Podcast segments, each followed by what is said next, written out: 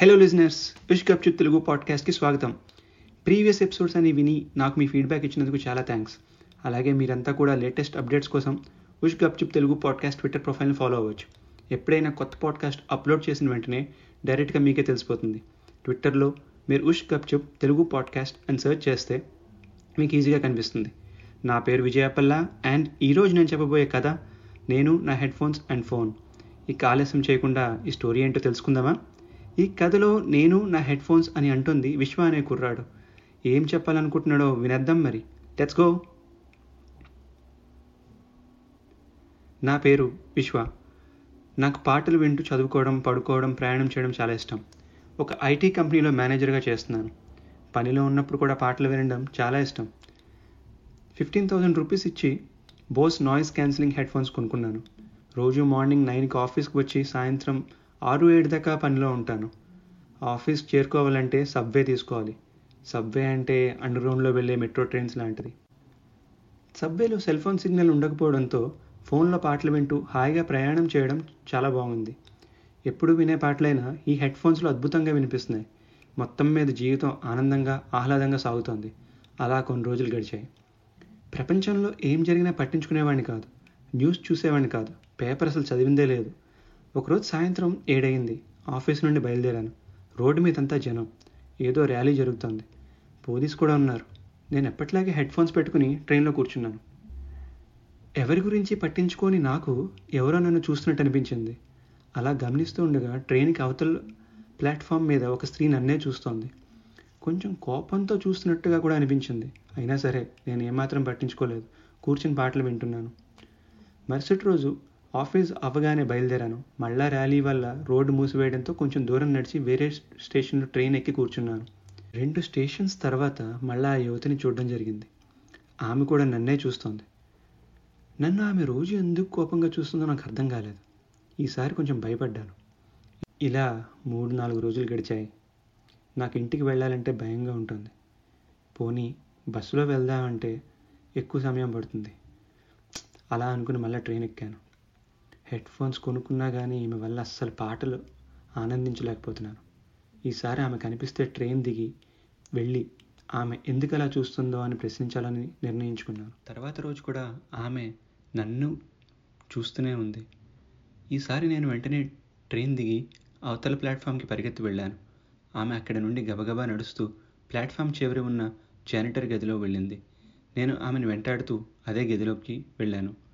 ఆ గది కుడిపక్కకి కిందికి దిగడానికి మెట్లున్నాయి. అక్కడికి ప్యాసింజర్స్ ఎవరు వెళ్ళకూడదు. లైన్ మ్యాన్ మాత్రమే యాక్సెస్ చేయాలి.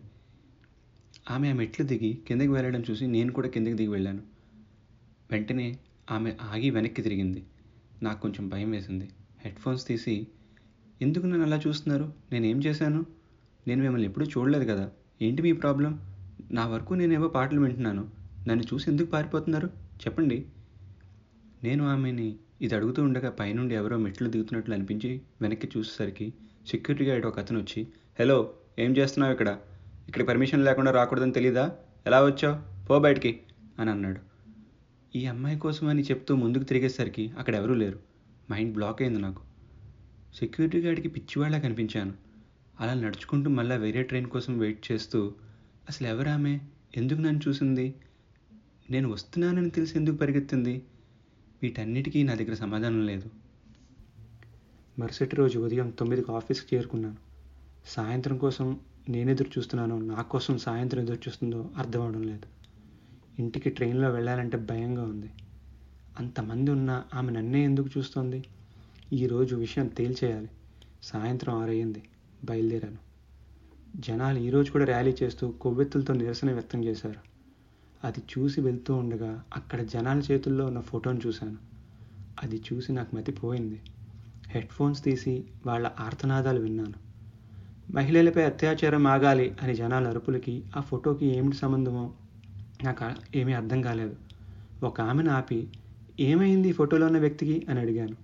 ఆమె విచిత్రంగా నన్ను చూసి అమ్మని పూజించు భార్యను ప్రేమించు సోదరుని దీవించు స్త్రీని గౌరవించు అని అరిచి వెళ్ళిపోయింది.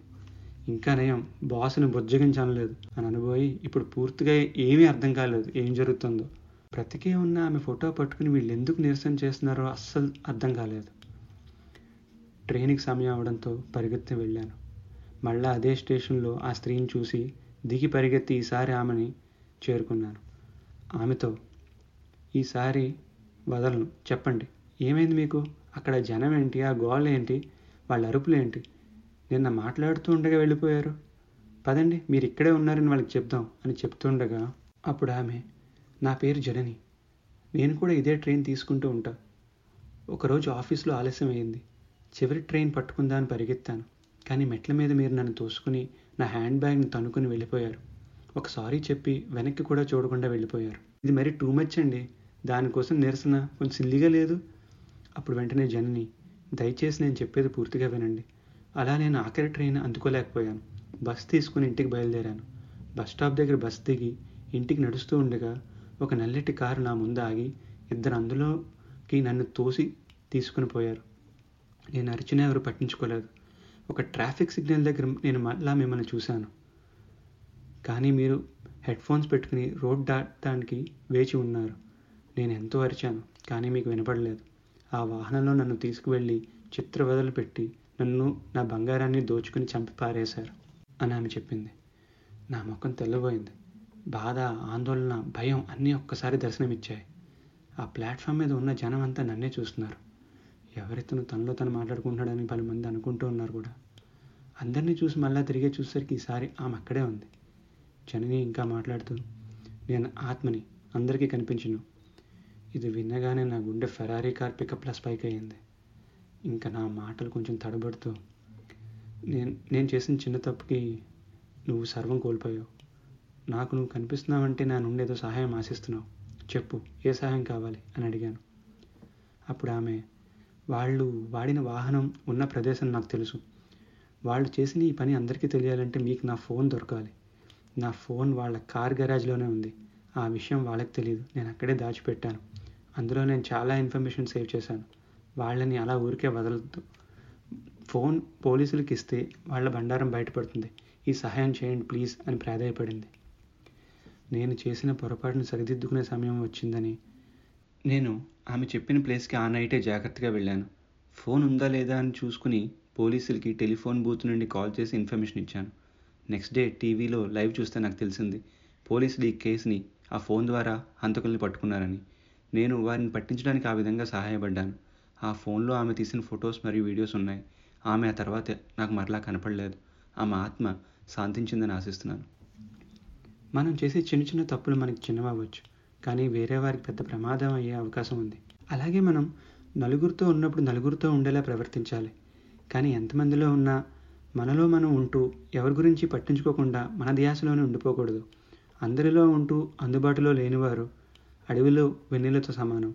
చూడ్డానికి బాగుంటుంది కానీ ఎవరికీ ఉపయోగం లేదు. సో అదండి ఇవాళ కదా మీకు నచ్చిందని ఆశిస్తున్నాను. మీకు నచ్చినట్టయితే మీ ఫ్రెండ్స్కి ఫార్వర్డ్ చేయండి ఫ్యామిలీకి రికమెండ్ చేయండి. కమెంట్స్ అండ్ కాంప్లిమెంట్స్ కూడా డైరెక్ట్గా ట్విట్టర్లో పోస్ట్ చేయవచ్చు. అలానే Gupchup podcast at Gmail dot కామ్కి email కూడా చేయవచ్చు. నెక్స్ట్ స్టోరీ గురించి చిన్న ట్రైలర్ లాంటిది కొన్ని డేస్లో అప్లోడ్ చేస్తాను. అందులో వాటి డీటెయిల్స్ ఇస్తాను. మరి అప్పటి వరకు ఉష్ గప్చుప్.